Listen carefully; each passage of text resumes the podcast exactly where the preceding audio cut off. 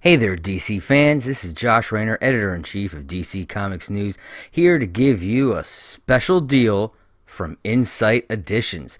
Insight Editions is an amazing company who uh, sells books and collectibles uh, from all sorts of pop culture, whether it be DC Comics, Marvel Comics, uh, movies like Die Hard, Harry Potter, Alien, everything out there in the world you can you can find. You got books, collectibles, uh, pop-up greeting cards. They have all kinds of amazing items. And right now, you can get 35% off site wide by using the code DCNews35. That's D C N E W S 35. DC News 35. Use that code and receive 35% off site wide at insighteditions.com.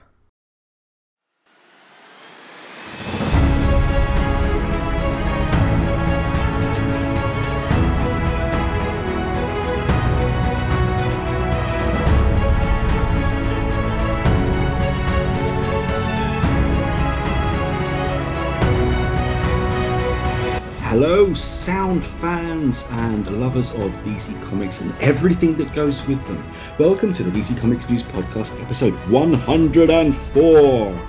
And funnily enough, there are four of us here this evening. First of all, the mighty Brad. Hey, hey, everybody. The superior Seth. Why, hello. And the really needs a nap, Kendra. I'm just a sleeper assassin. That's that's all it is. Aha. Sniper rifles at the ready. Ah. Welcome, welcome, welcome, one and all, to another episode of your favourite news show. And if it isn't your favourite news show, just stop watching and listening to all the others, because this one's the best. Who says so? We say so. We're going to talk about movies, we're going to talk about TV and streaming, we're going to talk about comics and other things too. But let's start big. Big screen, that is, with the movie news. And finally, March 18th, Snyder Cut is coming our way. Brad.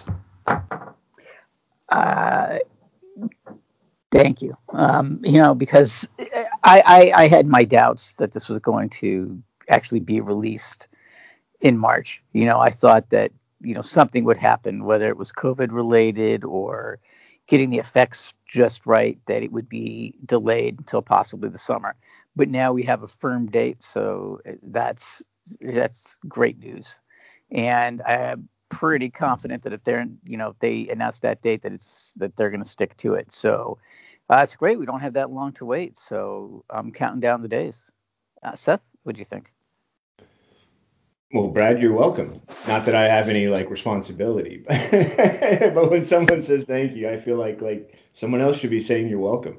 Uh, I think this is awesome. I love the announcement. I I've already decided. I know I've got a class starting on the 15th, and like I'm already like plotting how it is that I can build out the 18th, or maybe even the midnight of the 17th, going into the you know, to uh, to have some fun with this. But I, I, think the best thing in the world is the fact that we've, you know, seen how well HBO Max and hopefully others will too. The idea of streaming and theaters at the same time and the effect it's going to have. And given how much we've been talking about this movie, it's just great to hear that we're finally that much closer. Like there's a date, we can all build towards it in the ways we need to healthy, unhealthy, dangerous, whatever.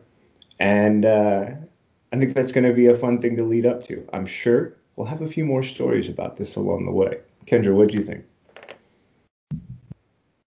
Oh, I'm positive that there will be more stories about it along the way because we've covered a lot, like almost every every change, every dip, every everything when it comes to the Snyder cut.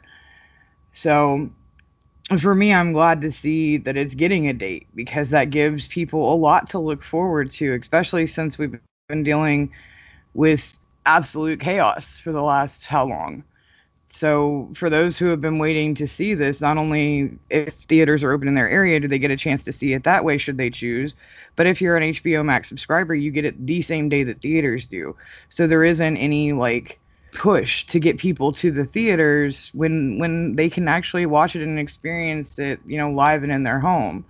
So I I love that and and I'm glad that HBO Max has been so upfront and, and, and on top of things when it comes to being able to do these types of releases. It it really does help with those who aren't able to get to the theaters to see their favorite flicks or for those who have supported the Snyder cut getting out. Steve, what about you? Truth is, um, we're still under lockdown, which they say may be lifted at some point in March. So theatres are out. And of course, we don't have HBO Max. So, guys, I really hope you enjoy it on around March 18th because Lord only knows when uh, people on this side of the world will get to see it. So, um, I don't know. I'm, I'm, glad it's got a date. I'm glad it's officially happening. Um, not so glad it's actually a full four hour movie again. I was uh, much more keen on the four one hour episodes. But hey, let's just see what happens and see if I ever get to see it. DC Comics, if you're listening, can you please send Steve a review copy now? It would be very great. He runs an amazing website. And I believe he, as long as the rest of the staff at DC Comics News and Dark Knight News are worthy of a copy. So that's my little, just, you know, out to the universe, DC Comics, if you're listening. His name's and, Steve J. Ray. And I'll be your best friend forever. See? Look at that. With the icing. This guy. Please. And in other Snyder Cut related news, um, Mr. Snyder has gone on the record to tell us um, the real reasons. Obviously, some of them are well documented, but others not so well known as to why he stepped away from Justice League. Originally, Mr. Felicki, your thoughts, please, sir. Uh, you know, I can't I can't blame him. Uh, you know, from dealing with a family loss and then dealing with all this studio intrusion, at some point something's got to give. So of course you're going to be there for your family and you're going to walk away from the movie. I'm sure it broke his heart, but now he can kind of you know finally have his time in the sun to show his vision. And I, I certainly don't blame him. And I, you know, at the end of the day, I hope that Warner Brothers learns a few lessons from this whole experience, not to meddle because from what I've seen in the past and what I've read, uh, they do tend to be heavy-handed when uh, comes to getting involved in in movies that they're that that's you know under their umbrella. So hopefully they'll learn to step back a little bit. Uh, Seth, what do you think? I thought it was really thoughtful. I was just really impressed with his sense of you know understanding where he was and what his priorities were. And I, I have a lot of respect for the um, honesty that he reveals in this. I mean, granted, there's parts of his phrase, uh, his statement that are quoted in this uh, story that I can't state verbatim because that's not the language we use on this show. But realizing that his family needed him more than anything else, and knowing that that was his priority, I think is huge. And then also just acknowledging the vulnerability that he just had no fight in him.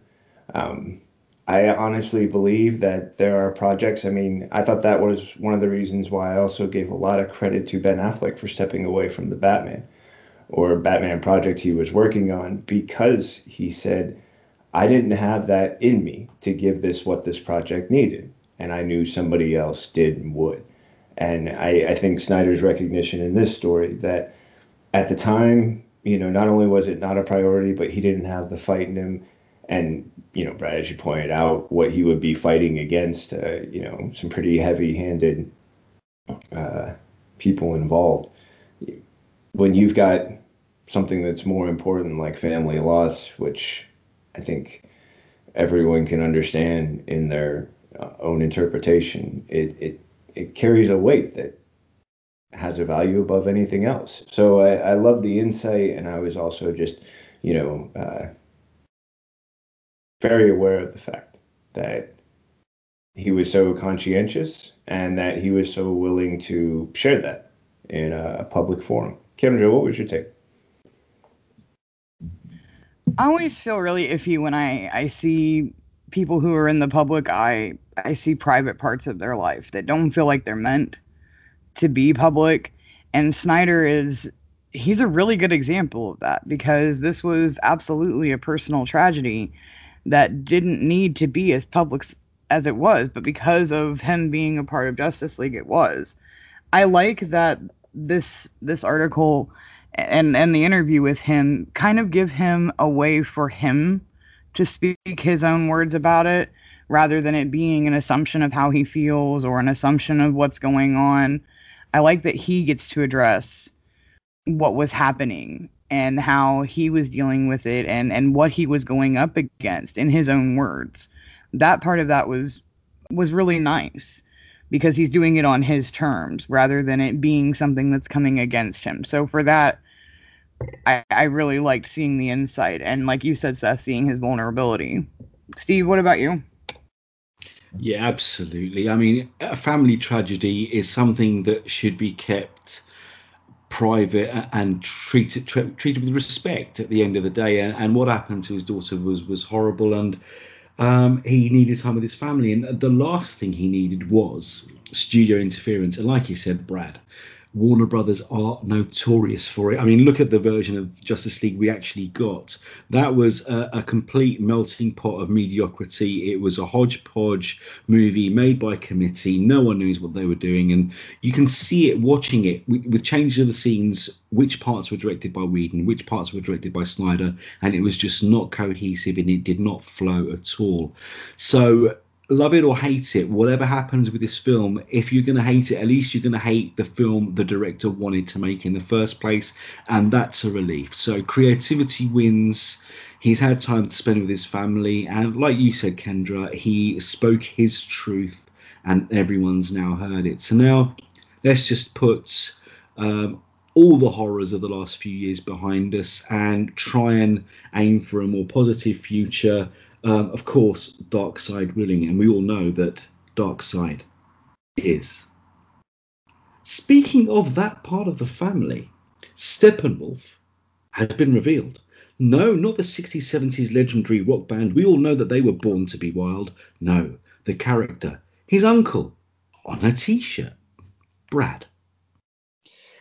Uh, this design looks a little more uh, badass than what we what we got. So I, I like the fact that this this shows kind of you know just how far Zack Snyder went to make this his vision. Completely well not necessarily completely but changing the character designs and things like that. So uh yeah once again it's just you know it's something that makes me you know excited to you know to see this uh, seth what do you think I just love that this is yet another episode in which we know more because of products. it's been this ongoing thing. It's happening a lot these days, isn't it? Definitely. Brad and I were talking about it last week about Darkseid appearing, and then what was it like two or three weeks ago? It was the Riddler appearing on the Mountain Dew thing. Mountain Dew. there is a part of me that just chuckles with like uh, belly shaking guffaws at the the whole idea of uh, of how we're getting this information. But then it brings me back to what uh, you know was mentioned just now, Brad. You know, great call. I also dig the design. I like that the appearance feels in this one like um, it. The exoskeleton almost feels like bone-like. That it, it feels a little uh, more organic than just a, a metal suit, and that there's uh, some other character like features and details. And then I just like the the aspect of the mother boxes around it. It's a really cool design. Uh, I dig it. Kendra, how about you? I'm glad he looks. I'm glad he looks intimidating, and I I actually agree with you guys about the relationship that that product placement has had when it comes to launches in the last goodness knows how long. Although I will admit that I've been looking for the the Riddler mount. Not that we drink pop in our house, but I want one. Um, but I mean, I, I like that we're getting to see more of of what Snyder's vision was for these characters versus what we got in the 2017 release. So I, I dig it. Steve, what about you? I never would have counted you as a as an NSYNC fan. Dirty pop, dirty, dirty pop. You don't have pop in your house. Well, I don't blame you because it's dirty. Um, as for Steppenwolf, he's spiky. I like him. He looks dangerous. He looks mean. He looks menacing. And I hope his face is slightly better animated than the original version. So um, thank you, Merch. Thank you for giving stuff away. Um, sometimes it's action figures giving away designs.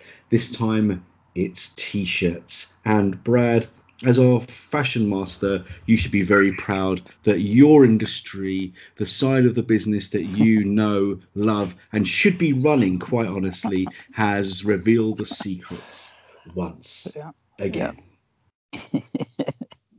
And Indeed. speaking of secrets revealed, ooh, 12 characters, 9 confirmed, 3 rumoured in that little known independent film that nobody's ever heard of, the Snyder Cut of the Justice League. Brad, what do you think of this Dirty Dozen?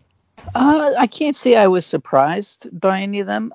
I'm just really curious how much screen time they're all going to get and how that's all going to work as far as pacing goes. Because that's a, a, I mean, granted, it's four hours, but that's still a lot to put into a film to, you know, to to give them all a purpose. So I'm, I'm really anxious to see exactly what these characters do, especially in terms of, you know, the Green Lantern. Uh, you know, so you know we, we uh, we'll see. Uh, Seth, what do you think? Well, I was definitely intrigued by the idea of seeing these characters appear, especially the the three that are not yet confirmed. Um, you know, for the ones that are there, there was a you know to a degree like oh I knew this, but the the three the the Green Lantern choice was was one that really caught my attention. Uh, the idea of seeing the others and then also just thinking about how they were confirmed, uh, you know, it makes me want to sort of pay as close attention as possible, watch as much as possible, and just sort of sink into the parts. Because I know for me, one of the things that I'm probably going to notice the most about the movie, aside from the length, is the experience. You know, what sort of atmosphere it creates, and how these characters and seeing them in it will will make a difference for me. So it was interesting that at first I was really drawn to okay, so which are confirmed and, and which aren't, and which ones have we already talked about, and where where the differences. And then another part of me that was just taking the whole, as Steve calls them, dirty dozen into consideration, and how together they're going to add to the atmosphere of the movie. I'm actually really intrigued now to see how the the layers they can offer will uh, create that atmosphere and what it's going to be like when we've all seen it and we're doing that thing we've done after such great movies in the past, which is just have so much fun talking about it. Kendra, how about you? For me, it, it, it creates an excitement that goes above and beyond uh, the Snyder Cut because with the Snyder Cut, especially with cameos like these, it, it lends to what doors are going to be open for character stories going forward. Um, one of the ones that caught me was Robin because we, you know, Snyder has said in the past that he wants to create a story um, of the Joker killing Robin. So, I mean, it doesn't necessarily hint to death in the family, but it who knows. And then like with you and with you, Seth and, and Brad, Green Lantern caught me as well, but for I think a different reason. Because I would love to see even the beginning foundation for maybe Blackest Night, Brightest Day coming in the future. Because if we have Green Lantern, regardless of which lantern it is, it's still going to set up that that story could eventually happen. Steve, what about you? Ooh, I like your thinking there, and because that's a classic story. But I mean, the, the little glimpse we did see of Green Lantern in the battle scene in the original Justice League was one of my favourite moments. It was just over far too quickly. But again, Robin intrigues me, of course, being a Bat fan, it would. But um, does anyone remember the original advertising, the posters, the campaign when Justice League was still under Zack Snyder's hands? And everywhere you looked, it was just Unite the Seven. And then the film we got just had six Justice League members. So who was that seventh? Is it the Martian Manhunter, who we now know is definitely making, albeit a cameo appearance, he's making an appearance, or will it be Green Lantern? Because if it's Green Lantern, then that is the Justice League members that were introduced in the New 52, which was still just finishing when the original Justice League movie came out, but it was in full flow when the Justice League movie was being made by Zack Snyder. So, Unite the Seven. Well, right now we've got 12 nine definites, and I can't wait to see the rest. So, we'll just have to keep our eyes peeled and see what happens, I guess. And, uh, well, I'm looking forward to it, and I think it sounds like we all are. Now, something else I'm looking forward to, and more and more with every little glimpse I get, um, is the new Suicide Squad movie by James Gunn. And we've got some sneak little pieces of the film we've never seen before in the new extended HBO Max trailer. Brad, what did you think about this? I I'm right there with you. Uh, any any bit of footage I can see from this, I am there. And we did, you know, granted, a lot of it was uh, was Harley Quinn because she, you know, she's the the most well known, and you know, so that that just made sense. But even footage of the of her is is cool, and I think we got a little Peacemaker in there. Not only that, but we got some some uh, good footage from other movies coming out. Like it was, for me being a Sopranos fan, it was cool seeing uh, the little bit of footage from. Uh, uh, the Many Saints of Newark. So yeah, it, it's cool, guys. If you haven't watched that, definitely go go and check it out. Uh, Seth, what do you think? I thought the trailer was such a smart way to, you know, just as Steve said, give us a couple of those little glimmers of peaks. I think the longest segment that they showed that included the Suicide Squad was maybe three seconds, maybe four and actually it was a really fun exchange with John Cena and uh, Idris Elba, which looked, I mean, it looked pretty cute. Uh, it, it definitely uh, makes a or takes a position on the idea of showing off. And I'd say if you'd like to know more about that, find this trailer, watch it, and then let us know what you think, you know, about showing off. Because there is an argument that when you do it right, uh, as John Cena suggests or Peacemaker suggests, then uh, you know maybe there's some validity to it. And the other little quick snippet, there's something great when actors can give you like something in a matter of seconds without saying anything. So there's this moment with Harley taking a bite from that apple and looking over at Joel Kinnaman, and the expression on their faces is one of those conversations people have when they've been around each other long enough, you know, and they can read each other's looks and ha- just have a conversation that way. I thought it was one of the loveliest moments in the uh, whole setup. But Brad, as you said, there was also so many other great movies to look forward to, and I, for one, am really excited to uh, to look forward to all of these coming our way. Kendra, what do you think? I think I'm in the same boat excitement wise, and I'm I'm never gonna say no to seeing more Harley.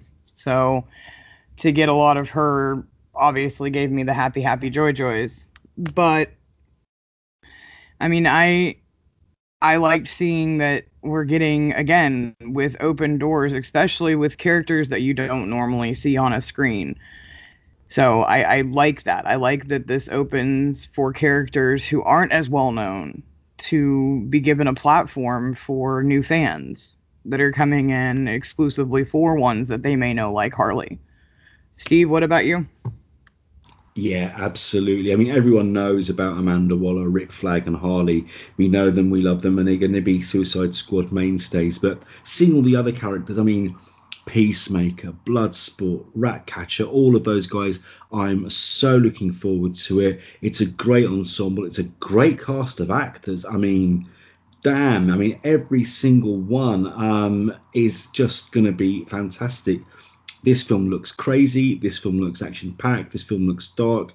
It's like everything you could actually hope for from a Suicide Squad movie. So, all those little pieces do really tease you. And Seth, I agree. The bit with the apple is fantastic. It's tiny, but it really, really works. And it evokes everything from the Garden of Eden and, and Eve taking a bite out of the apple to two people, like you say, who know each other now. This clearly means that they've been on a few more missions since the first movie, or just so they become closer, like they have in the comics. Whichever way it goes down, I'm really, really looking forward to it. So bring it on, bring on the gang, and let the shooting begin. Well, that brings us to the end of our movie news. So now let's go to the little bitty screen and talk TV. Do you talk TV? Kill Unicron, destroy the Gan Poo Bar, eliminate even the toughest stains. Yes, I talk TV. And Titans is one of my favourite shows. And Tim Drake is my favourite Robin. Put the two together, and what do you get? Brad, what do we get? Well, it looks like we have cast uh, Tim Drake in Titan season three. Uh, Jay Lycurgo, I am not familiar with his work, although I, I have heard that the show he was on uh, on HBO, that I May Destroy You, was really good. So I have heard that that's definitely worth checking out. But um, you know, it's intriguing that we're getting uh, Tim Drake because it seems like this next season is going to be very uh, Starfire centric. But it also looks like we're going to be getting a lot of cool Gotham characters and now we're getting Tim Drake, we're getting Barbara Gordon. So, you know, it's it's always fun to watch how Titans weaves those characters in and out. So I, I always like news that we're going to get, um, you know, characters from the Titans family or the Batman family, what have you. But um, yeah, yeah, I I just wish that we would know when this was going into production. Uh, Seth, what do you think? That's a question I want an answer to. I love it when you ask the good, ones, Brad. Um, I love Tim Drake. He's that that Robin to me that you know he just felt like he was a little bit smaller, relied on his wits, was so just I don't know. There was something so great about what he represented. There was a promise, and you know I'm fully aware of the fact that I am the look, look at the hope, look at the optimism, look look for the sunshine. I swear it's there. You know, look for the light. Uh, that was that was one of those things Tim represented for me, and he still does. So I'm well aware of the fact that I'm not familiar with this actor, but I am aware of the fact how much I've loved what Titans has brought to the screen from so much of what feels like it's just ripped out of the pages of DC Comics and also what that can mean for my expectation, my excitement for the idea of seeing Tim Drake. In addition to all these other characters that we've been talking about, Brad, you, you brought it up. You know, we're going to get to see uh, Barbara Gordon at a different point in her life, and and so many others. And I think you uh, have the question we're all going to be waiting to hear next on one of these news lists, which is when is it starting? When do we get to see it? Kendra, what was your take on this one? I actually am a little bit familiar with this actor because I've seen him in the uh, the HBO Max series I May Destroy You. Um, so I mean, I'm I'm excited to see him take on the role of Tim Drake. I mean, it'll be the first time that we've seen uh, Tim Drake in a live action aspect.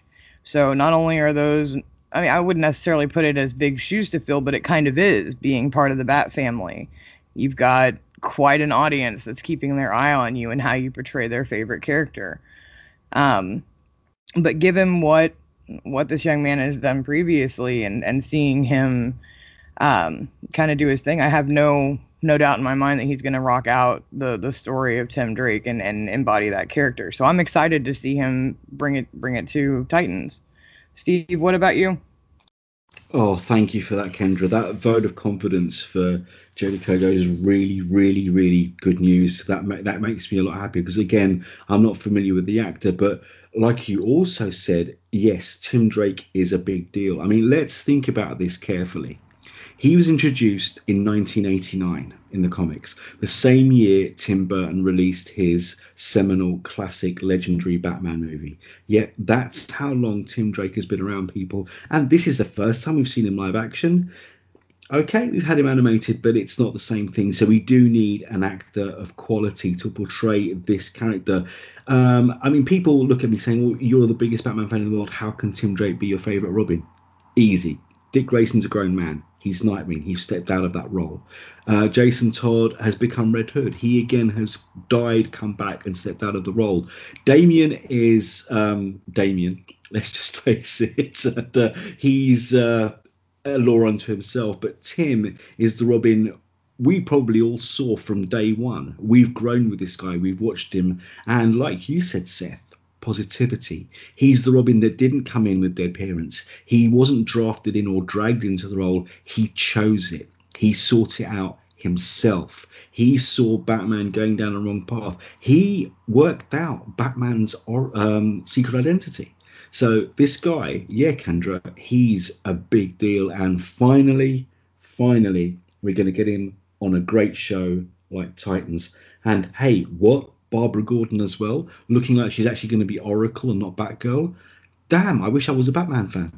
Well, hang on a second. I am a Batman man. Yay, I'm happy. Sorry, I'll calm myself down now. Right, let's talk about other TV and um Batman. Oh, I'm extra happy. Lots more Batman coming to HBO Max. Oh, I just wish I had HBO Max. Rad. yeah, I am happy to see all this stuff coming to HBO Max, and I hope it's something that they continue. Since you know, I think officially as a streaming service, DC Universe is now done completely. So, uh, you know, one of my biggest concerns was some of that older stuff disappearing forever and us not getting able to see it. You know, that had been on the DC streaming service, but now that they're you know really turning on the spigot here and get you know we're getting all the Batman movies from like the Tim Burton um, Batman Forever and Batman and Robin era. Even though I, I don't think any of us will go back and watch Batman and Robin anytime soon, but still it's good tonight. It's nice to have the option. And Brave and the Bold, and I just I just hope that that's something that that continues with you know down the line with some of these animated series that that uh, I haven't seen. So I love that Batman the Animated Series was released, and it looks like Static Shock is coming as well. So that's something that I'll be able to uh, catch up on. So yeah, I think this is this is great news for HBO Max. Uh, Seth, what do you think? Okay, so I'm think I'm having a brain thing, and I need you guys' help because I I was I am still excited about this announcement. And Steve, we're gonna figure out some way to get you HBO Max. I I, I don't know how. See, uh, it, guys, come on, DC Comics, Warner's. How cute is this guy? Like, how do you not like just you know get one of those fiber optic wires and just pitch it on over? I'll there. do all the washing up for a month. See, all of it. So here's the thing. I'm flipping through this and I'm reading uh, this story, which actually was written by Mr. Brad Felicki. And as I'm looking through it and reading it, I'm finding myself paying attention to different things and glancing through. And then I get down to February 15th and my brain starts twitching and then it starts itching. And then, well, and then it does a little wiggle. But it says the Batman for February 15th.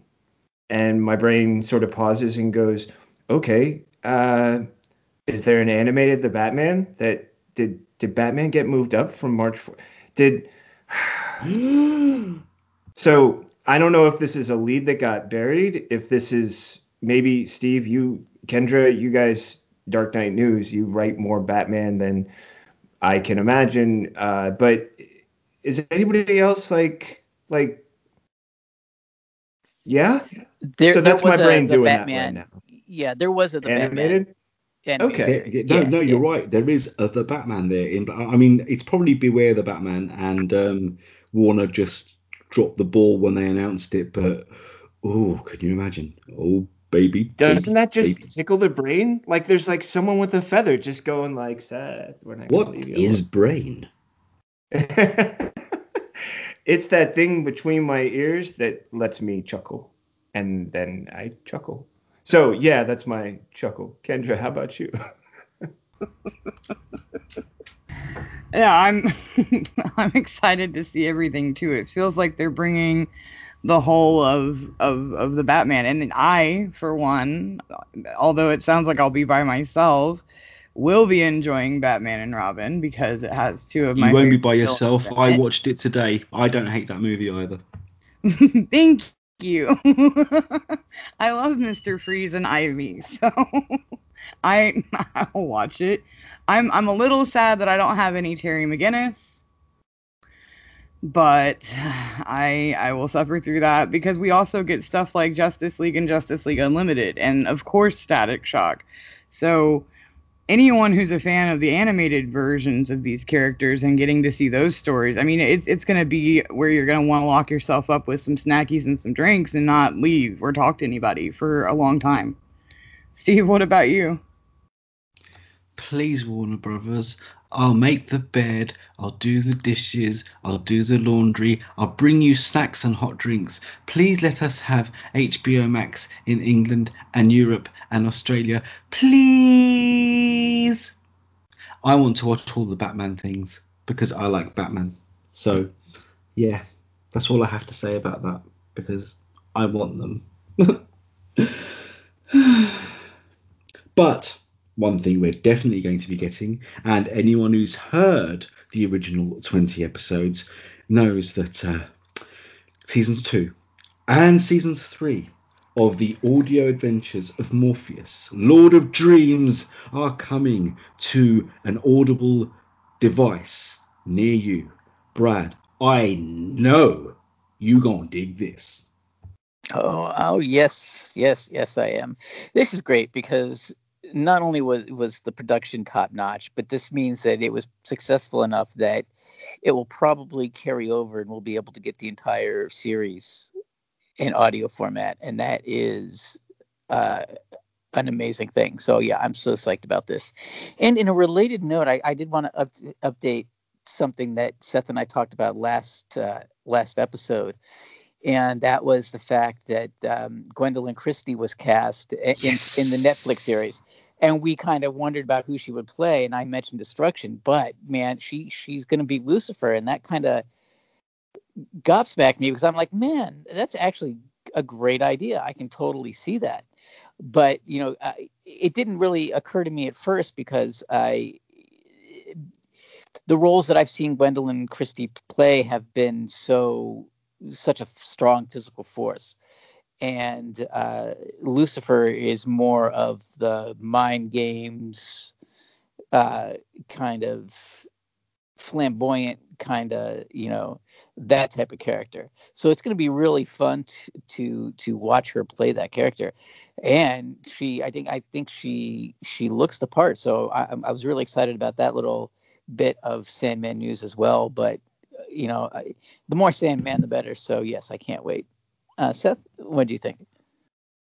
I mean, I think the uh, decision to get uh, more acts of the Sandman series is pretty kind of like a no-brainer. In which I don't need that thing between my ears, which lets me chuckle because it, it's not really necessary when the money's just there.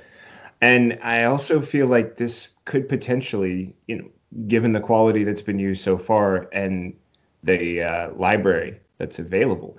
I mean, this could open the doors for just about everything that uh, Neil Gaiman has put pen to paper for.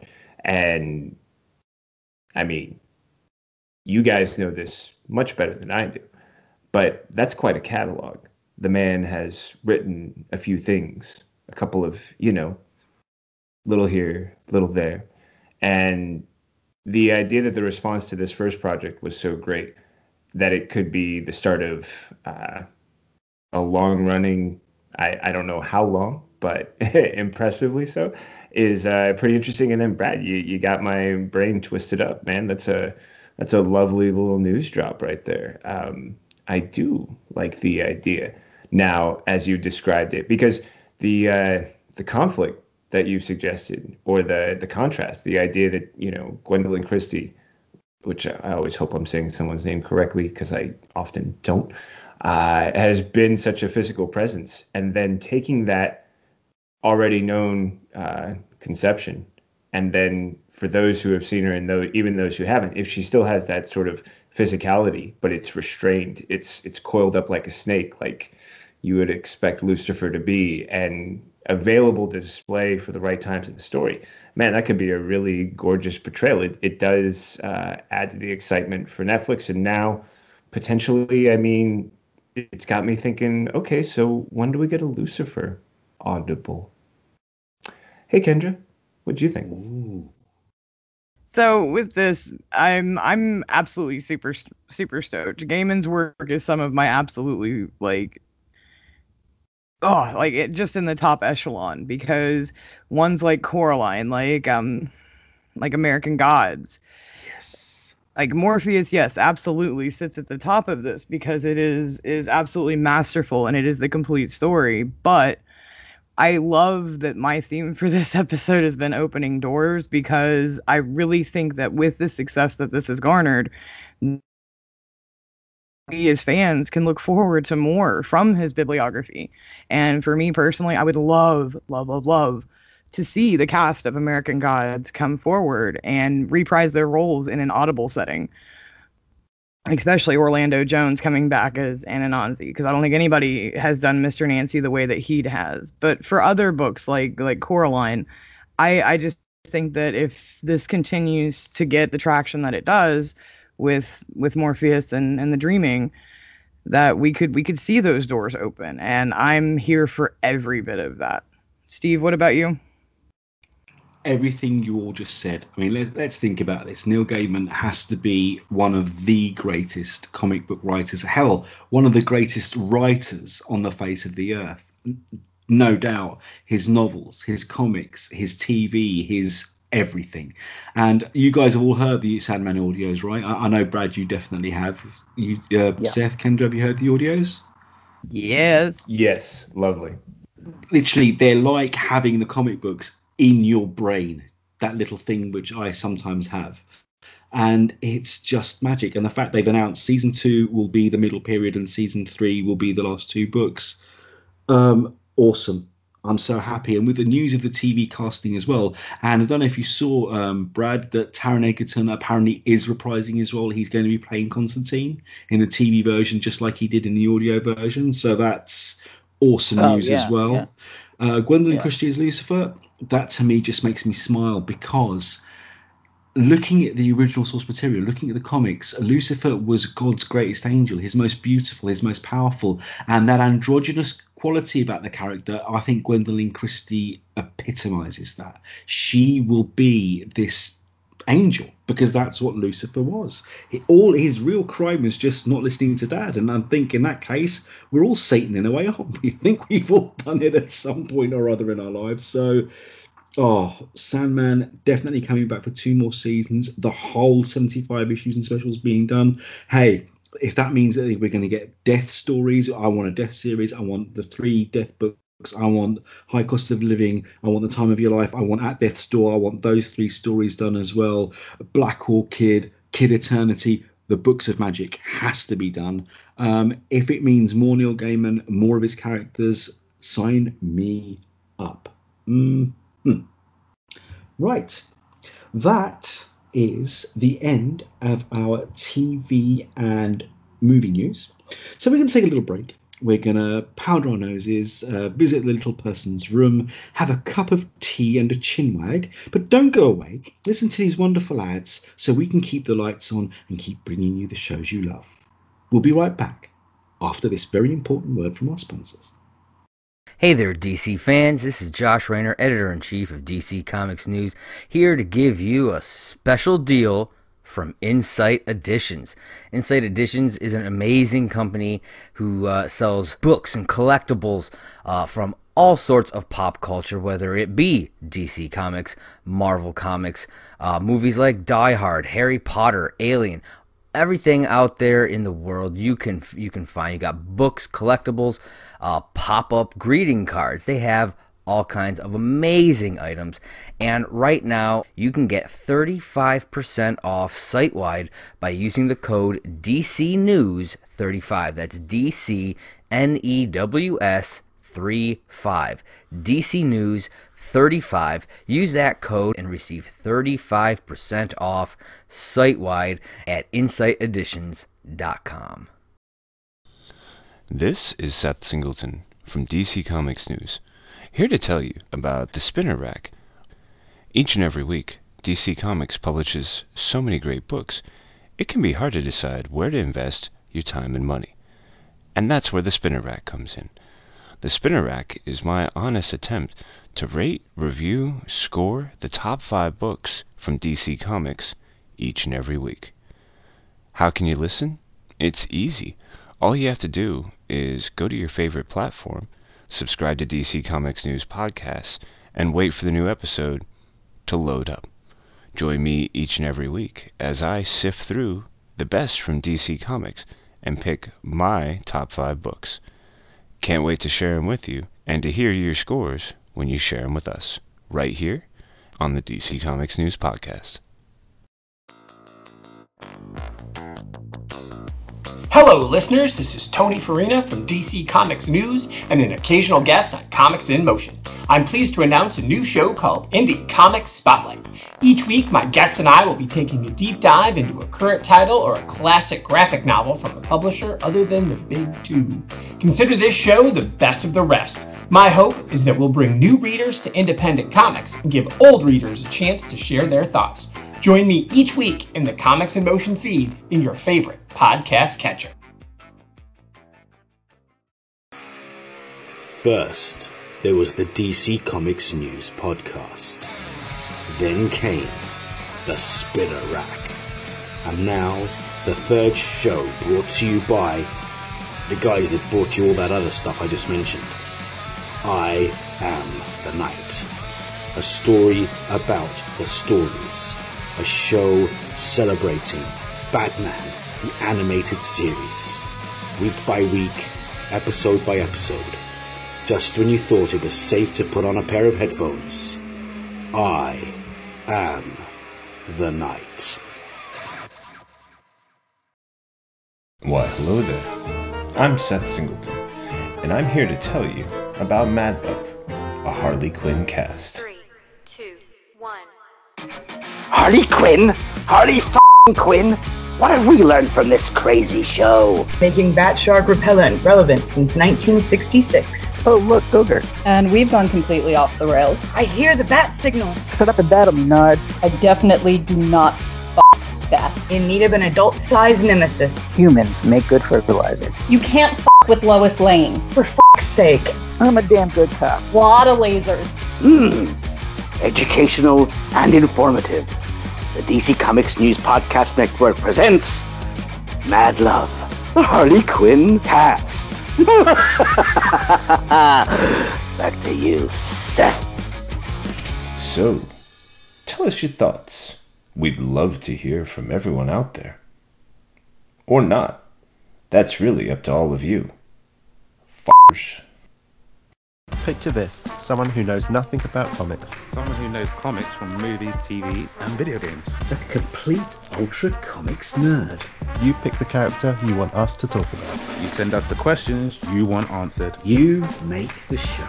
A podcast by fans, For fans, Making new fans. superheroes, or Dummies. Part of the Comics in Motion podcast network. What's up, everybody? I am Kelly Gaines for DC Comics News, I am Tony Hasty for this show. and we are here to introduce our new show, DCN After Dark. This is the late night talk show for all of the wild ideas, fascinating concepts, and scandalous tales straight from the DC universe.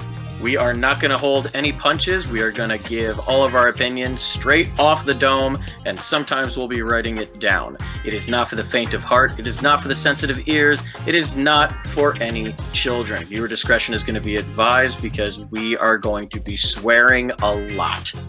Yes. Yeah. And possibly, maybe by episode 5, getting to our 100th joke. But regardless. Here's hoping.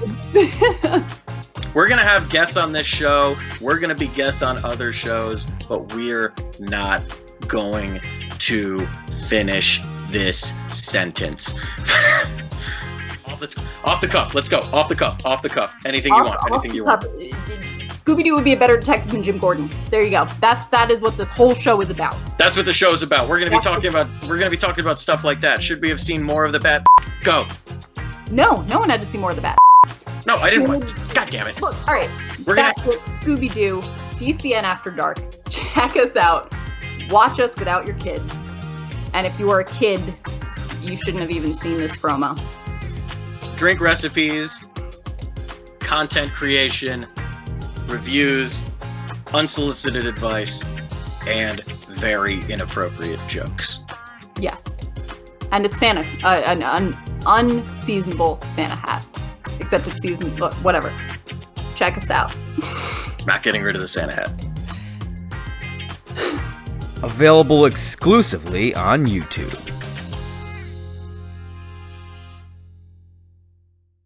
And we have returned. It's episode 104 of the DC Comics News Podcast. Brad, Seth, Kendra, and I are talking news. What news? DC news, movie news, TV news, and now comic book news. Joshua Williamson, one of my favourite writers, formerly of The Flash, will be guiding the DC universe into an all new and infinite frontier. Brad, your thoughts, my friend? Uh, I, you know, I I'm looking forward to uh, to this issue issue zero.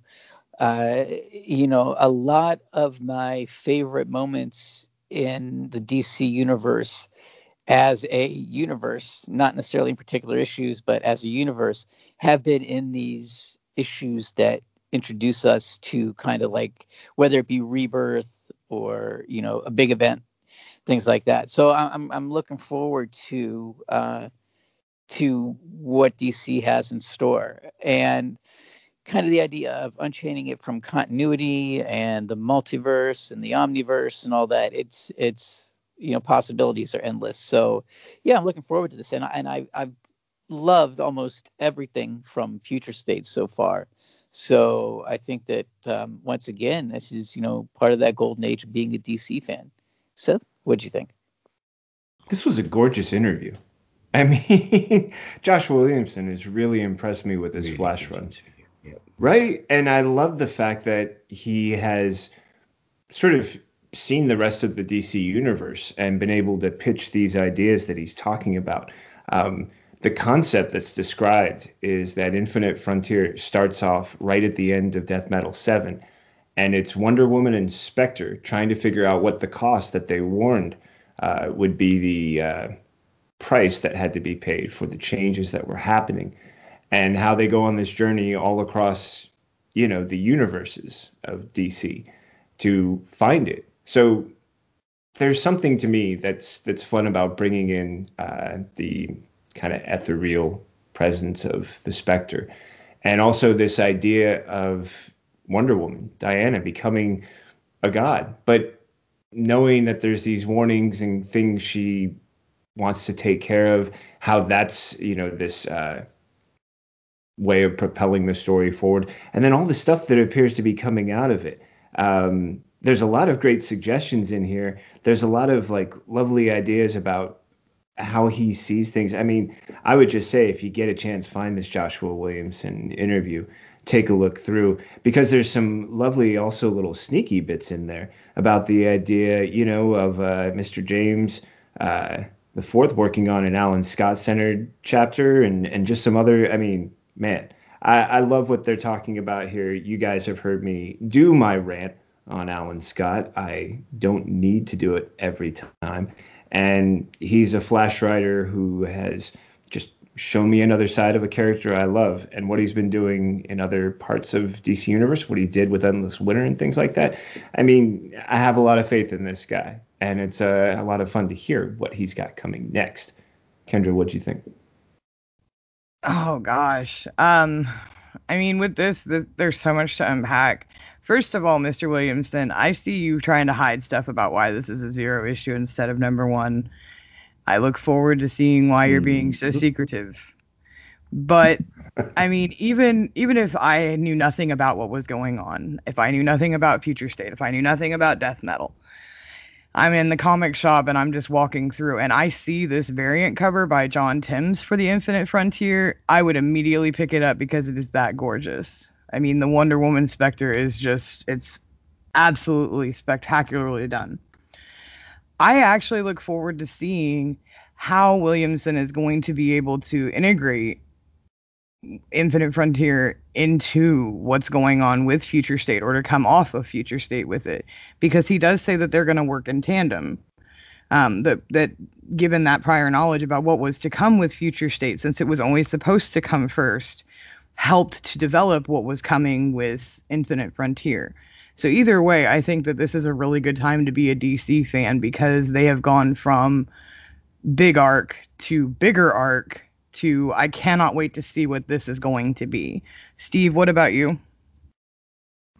Oh, so exciting. I mean, like Brad said, we, we were all talking for weeks and weeks and weeks and weeks which issues of Future State we were going to pick up. And getting them two weeks in advance, as we have been recently, means I've been able to read all of them. And now I want to buy all of them. And I'm going to end up very poor, alone, living under a bridge when my wife kicks me out of the house because so many comics. But hey, um, now I want another one. Like you said, that alternate cover is spectacularly, spectacularly good. It's brilliant. It's Wonder Woman full as well. Um, wow! Give me all the comics. I want to break all the infinite barriers and cross all the infinite frontiers. I want to read everything I can possibly read. Oh yeah, give them to me now. but Batman news. Strange, unheard of character, we know.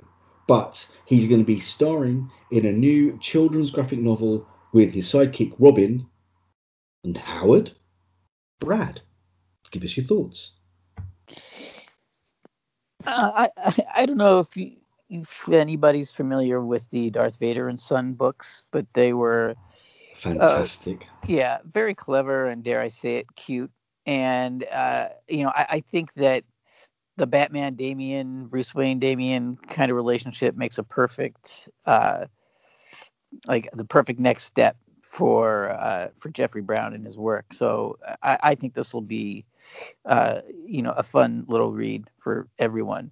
And I always love the idea of these books as a way for comic book fans to get their children into these characters.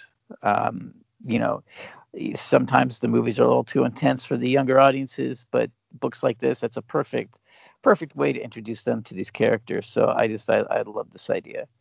Uh, Seth, what do you think? I'm just curious when we're going to get to see Howard in his own title for DC Comics. Yes. I'm waiting. there we go. Uh, there's this, there's this, uh, you know, really just sweet feeling from this book and the the images that they give us. Uh, it it's it's just very tenderhearted, and I love the idea that we get to see Damian and he's uh, he's learning about being friends, about rivalry, about what it's like at a new school, and I mean he's got a pretty cool dad on top of it. But mixing in the uh, the real world struggles that are described by the author, this idea of just pulling him out of the element and also revealing to us a little bit more about who Damian is, aside from being the uh, you know the the the son who was raised by assassins, of which his mother is sometimes the head of, and who has um, had some very turbulent times in his life who else is this guy? Like, what's his favorite snack at school? Uh, what sort of things do we see him gravitate towards? And how is his relationship with Howard and his friendship opening him up to stuff that maybe he never would have been exposed to before? I, I think it's just a, a really great example of how we've seen some lovely original graphic novels coming out featuring DC characters geared towards younger audiences that have been superb uh, phenomenal. I, I, love the one that they had a little while back with uh, with Wonder Woman as a young girl, and so many other great examples that we can talk about. Um, you know, the the Swamp Kid, Teen Lantern. There's there's been some great examples that younger audiences can really um, identify with and engage with, and this looks like another wonderful addition. Kendra, your take. I've actually picked up the Jedi Academy series by Brown uh, for my son, and and it, it, it's a great way for in that realm to introduce younger audiences to the Star Wars universe. And I think that Brown's going to be able to do that again um, with with Mr. Damian Wayne because this artwork it's very very popular with kids right now, especially in that that target market. I mean, look at what Dav Pilkey's been able to do with Captain Underpants and with Dogman. I mean, these are books that not only, you know, have children wanting to read them, but it, it, it's something that they enjoy reading, especially when it's something that they can identify with. And what kid can identify with being there for the first day of school and being nervous about who they're they're going to interact with or are they going to like me? Am i going to have friends? You know who am i going to sit by? You know i mean it's it's genius. It's relatable. And i'm really glad to see that dc not only is you know like we said a couple months ago putting their their toes in the water for all age markets but they're doing so successfully steve what about you yeah, having diversity in your comics is huge. I mean, we're probably all childhood fans. And if we weren't, we wanted to be if we couldn't get access to them. So it's massively important to have a book like this out there. And especially featuring a character like Damian, who, when he was first introduced, was probably the most unlikable character in comics arrogant, self centered, self important, a complete pain in the and let's move on quickly because we can't use that kind of language in this show. But um, having him in a school setting, making friends, and Howard, what little we know of him, he sounds fascinating. And yes, Seth, this guy should get his own series. You've heard of Howard Stern. You've heard of Howard the Duck. Let's have Howard the Human in his own comic book series featuring his pal Damian. I'm all in. Let's have comics that build new fans, grab them from a young age with quality storytelling. And this guy, like you said, Darth Vader and Son, the Jedi Academy books, this is a guy who can write for kids, get them involved, get them engrossed. And hey, what I've read of his, I've loved every bit as much. Am I a big kid? Maybe. Who knows? Who cares? At the end of the day, he's a writer writing great stories that'll get people involved and that's all anyone can ask for as a fan. So, yep, I'm all for it. Let's bring that on. Now, something else I'm on board with, I do apologize for the pun, but it was wholly intentional, is Comic Cons on a cruise ship. Image and other companies have been doing this. Comic Cons on a cruise ship. Should DC do something similar? Is this the way forward? Or is this idea all out at sea. I'm sorry, Brad. Take it from there. uh, you know, I, I do appreciate the fact that image is kind of they're doing like a survey like when would you feel comfortable? Is this something that we should pursue? Um, and that, that's just a interesting way to interact with fans because I, it's something that i'm curious about too. You know even though things are going to open we don't know how safe people are going to feel, or if they're just going to you know feel so relieved to be able to actually go out and do something that they're just going to go crazy and go to everything. So it's just hard to say. Me personally, eh, you know, if if it was safe, I would love the idea of a Comic Con cruise. Uh, I, I would absolutely jump at the opportunity to do it, but you know, definitely not until we're hundred percent sure that it's absolutely absolutely safe. Uh, Seth, what do you think? Well, I for one am, and sorry, Steve, glad that this story popped up on our radar. And I, I have to be honest when it comes to the topic. I have concerns. Oh, you'll want to keep that handy. That this subject, let alone idea, can actually hold water.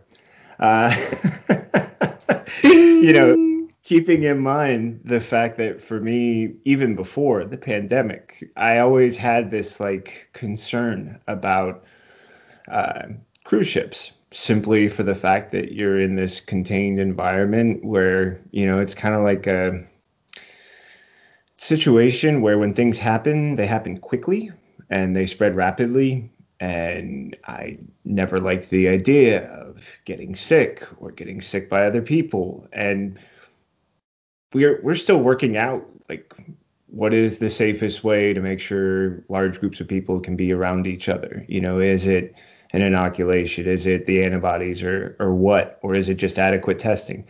And I think until we get that figured out, this is going to seem really scary. and I'm also just going to be grateful that I held back at only a few puns. Steve? I don't know if we can hold this restraint much longer. We'll see how much longer the topic continues. Kendra, what was your take? I think that I'm in agreement with the fact that it's currently right now. Oh, it- come on, Kendra. That's the time when you should have said you're in the same boat. Come on. All right, Yes. fine, fine. I will. I feel like we're all pulling oars in the right army. direction. God damn it. Fine, I will join the pun army. I am in the same boat, waiting on Gilligan and the skipper because Hear, hear.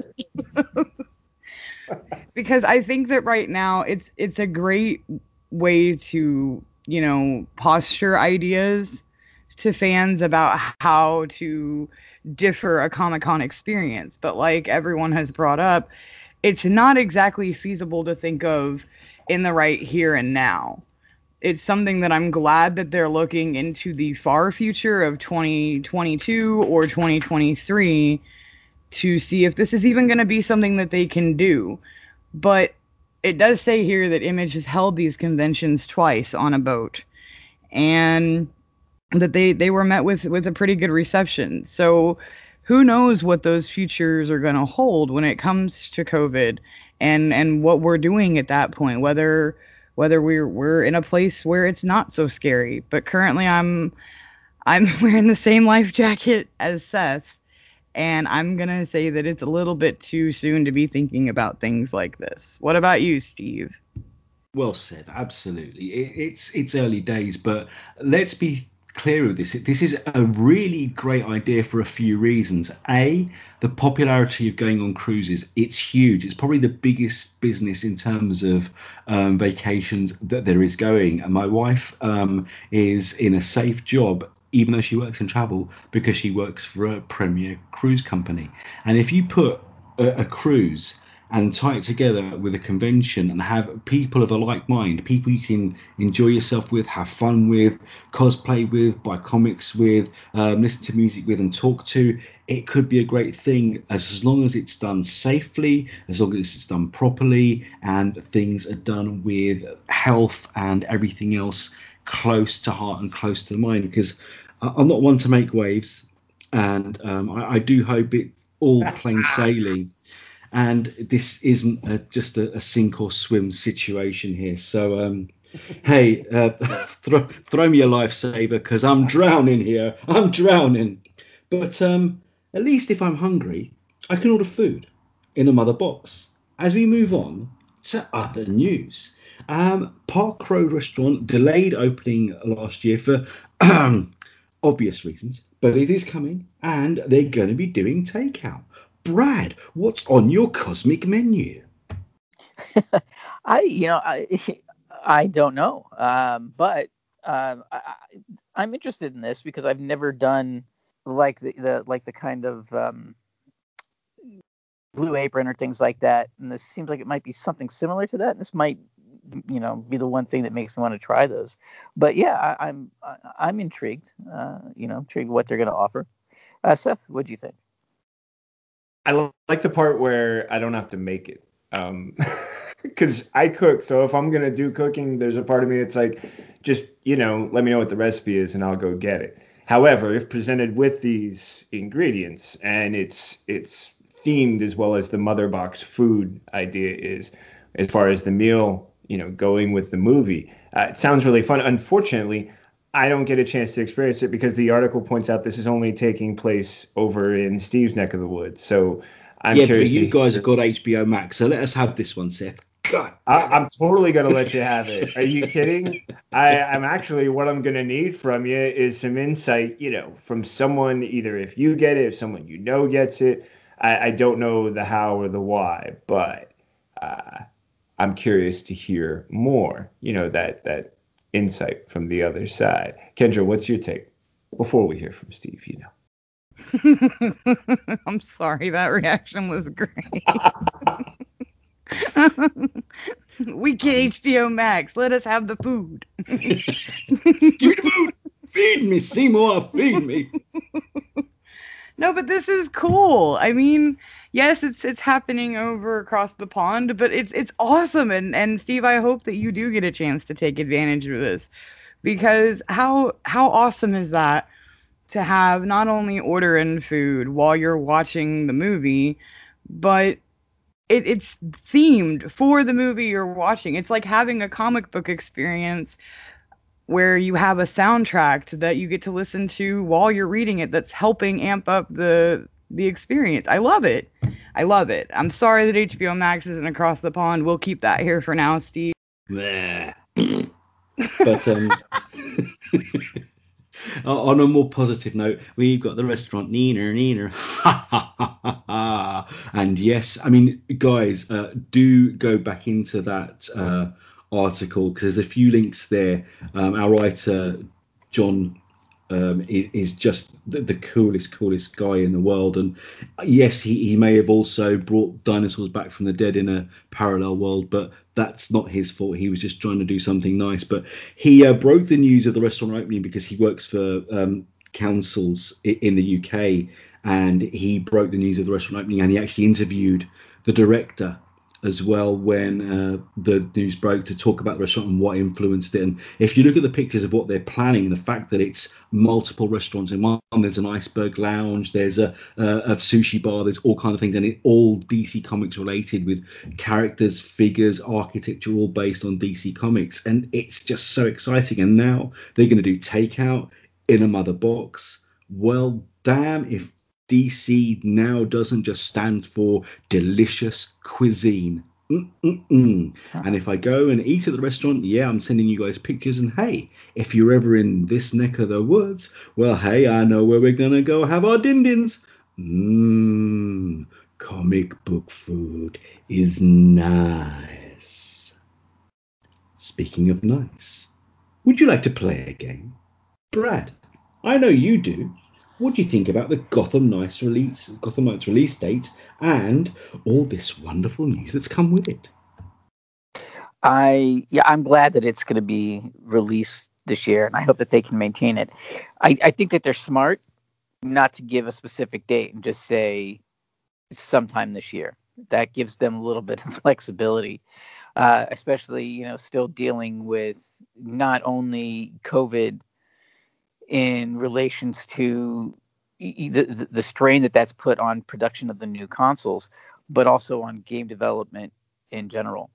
Um, I I still haven't gotten a PS5 or an Xbox Series X because one of the main reasons being is that not only are they super hard to find, but the offerings are pretty anemic at this point. There's not really a whole lot of exclusive games that you can't get on, you know, the Xbox One or the PS4. So, you know, the fact that this is this is definitely going to be one of those things that's going to make me want to get the new console, even though it is going to be offered on the four, you know, PS4 and on the Xbox One. But it's still something I think I'm going to want to play on the um, on the new, you know, on the latest technology. Um, you know, I, I think that this would be a great game to have out around the holidays. Uh, I, I do know. I think though that the other Arkham games released in the summer. So we'll see if they'll be able to keep that schedule, which I, I do kind of doubt. So I do think that we'll see this probably towards the you know you know uh, in the fall or around the holiday season. But I I'm super super excited to uh, t- to play it. Uh, Seth, what do you think?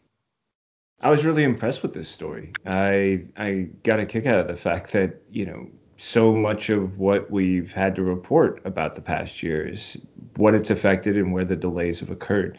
And this seems to be like a project that, uh, for whatever reasons, was able to persevere. Either it was far enough along that these final stages or whatever remains to be completed can be done without too much uh, delay or impact. And I mean, everything I've heard about the games from you guys has been really cool it's harder for me to give as much comment because I simply don't have a system, and uh, it's kind of like you know, trying to about talk about something you hear about. you can only do so well so far. So I defer. Kendra, what was your take? I really, really, really, really, really, really, really hope there's no delay on this one because the graphics and the open world setting where you have either yourself in solo play or the ability to have another hero with you while you patrol Gotham City. I'm so excited for it. not to steer off of DC land, but the Spider-Man games have been absolutely masterfully done. And if it's anything like those, which the premise seems to be that it will be like that with the Miles Morales games, then gamers are in for an absolute treat.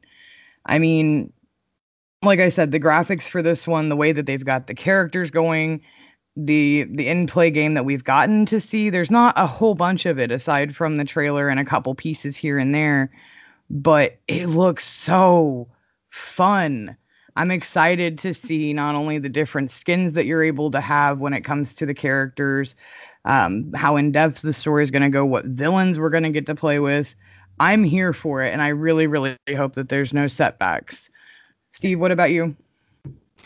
It really makes me happy when I hear people who I know are really into the games get so excited about this kind of thing. Again, I'm not a video game player, but my son is, and he devoured all the Arkham games and the Telltale series, and he's excited for Gotham Knights. Um, not least because it's not Batman. Batman is presumed dead. It's the other guys, the characters who are always sidekicks, always side players they're getting the starring role. And again, the excitement, the things we don't know, the baddies, the villains, the settings, the story. But like you said, Kendra and, and Brad, that what we have seen of this game, it looks great. So I don't know if I'll get to play it because I often enjoy watching other people play more than actually taking part myself. I've watched Adam play the Arkham games forever and ever and ever, and it's it's like watching a new Batman movie because he plays these characters like he's actually in the Batsuit. So I'm looking forward to it for that reason and that reason alone. So brilliant, yeah. Let the games begin, as they say. So that's brought to an end all our news for the evening. But as always, I want to offer the floor to my colleagues, my friends, my buddies, my pals. Um, guys, any of the stories we've spoken about this evening that you wanted to add a little bit more on that we didn't get a chance to talk about earlier? First of all, with you, Seth. Um, as far as the, what we're what we've covered so far, I I think overall the the one that's really sticking with me at the moment, just as I let it you know bubble to the surface, is that that whole idea of seeing not only Tim in the Titan series and what it's going to be like to see that portrayal of, of Robin, who, you know, you guys pointed out, like, even though he hasn't appeared on screen, there's the fact that there's already big shoes to fill as far as that first portrayal. And then also my excitement over this Joshua Williamson interview and what he has let us know so far about the Infinite Frontier. So those are probably the two that are really sticking with me at the moment. Maybe I'm biased because he wrote Flash for as many years, and you know I have this sort of affinity. But uh, those are my thoughts at the moment. Who to next? What about you, Kendra? I think I'm gonna go with the one that's still the freshest in my mind, and it's gonna be the one for Gotham Knights, and the fact that we might get to see this game and play this game. That being said, I don't want to see something rushed like it was with Cyberpunk, where we have people who aren't able to play it. Um, but if this game is is half of what the promise of the trailer is, it's going to be a great year. Brad, what about you?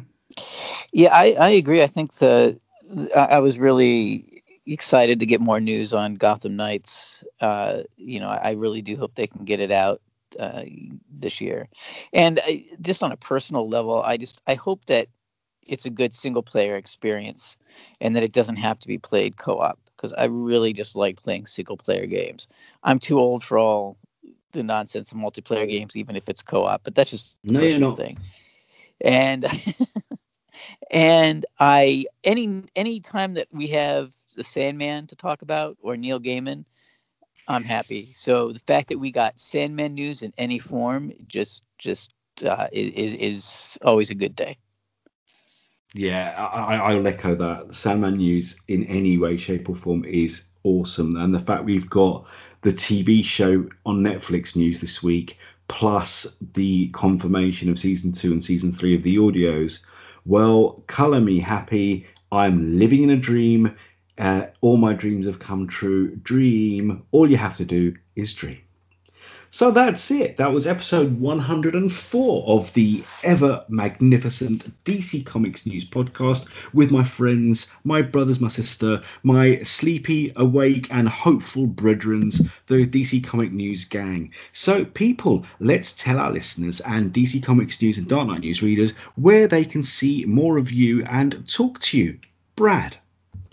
Uh, you can find me uh, writing news and reviews for DC Comics News. You can find me on the uh, Mad Love Harley Quinn podcast, and you can follow me on Twitter at FlickyB1. As far as me, you can find me writing reviews for DC Comics News. You can find me on Twitter as one more Singleton, and you can find me on Instagram, Set the Writer. My dogs, Bruno and Fiji, are much cuter. Steve can attest. And then out there in the wider cute world, poochies, they're so cute. they they are the cute poochies. Uh, and then as far as the internet, um, just type in uh, Seth Singleton and the word story. Tell me where you find me. There's a couple of places. Let me know which one you do. Kendra, how about you? Uh, I think I'm going to stick with Twitter being the best place to get a hold of me. Um, at Devour All Words, you can find any updates from me, whether it comes from Dark Knight News, uh, DC Comics News, uh, Fantastic Universes, Gothic by all of all of the places that I, I get a chance to write for and talk to my brilliant colleagues about everything that we love. Um, that's that's really it. Find me there. You want to talk? You feel froggy? You want to leap? You want to join the boat and go to the island with Skipper and me? That's the place to go. Steve, what about you? Magic. You can usually find me wherever you let, last left me, and if you can't find me, go to the last place you look because that's where you'll always find things. So look there first. Go to the last place you always look and look there first. That's where you'll find me. Other than that, just type in Steve J. Ray or Fantastic Universes into your search engine of choice, and you can get all my writing there. To talk to me, tap L Stevo, E L underscore S T E E V O, to chat with me on the Twitterverse. As for this wonderful show, you can catch it on Spotify, Stitcher, Apple Podcasts, and Google Play. You can catch DC Comics News and Dark Knight News on Facebook, Twitter, Tumblr, YouTube, and everywhere else you find wonderful, wonderful internet things to do with DC Comics, Batman, and all your favorite characters. So, until next week, please like us, rate us, review us, follow us at DC Comics News, at DK Newscom, at Dark Knight News, and do say nice things because we're nice people. And Warner Brothers, give us DC Universe and HBO Max, or I'll be coming for you, alright? So, people, if I don't come for you and you survive, what does everyone really need to do? Read. More. Comics. And sail on more cruises. See you next hmm. week. Bye. I feel like Come Sail Away needs to play the play us out there. Nice. O- Only if it's the Eric Cartman version. Islands in the stream, that is what we are. But then I also want like the uh, the old easy listening sailing takes me away from all the things I'm going through. No, Josh is going to have such a good time because I have not stopped recording. Oh yeah. Oh man. Okay, who's he gonna drop on the tag for that? That's gonna be fun. I'll stop now though because um, I think we've embarrassed ourselves enough. We are crazy mother.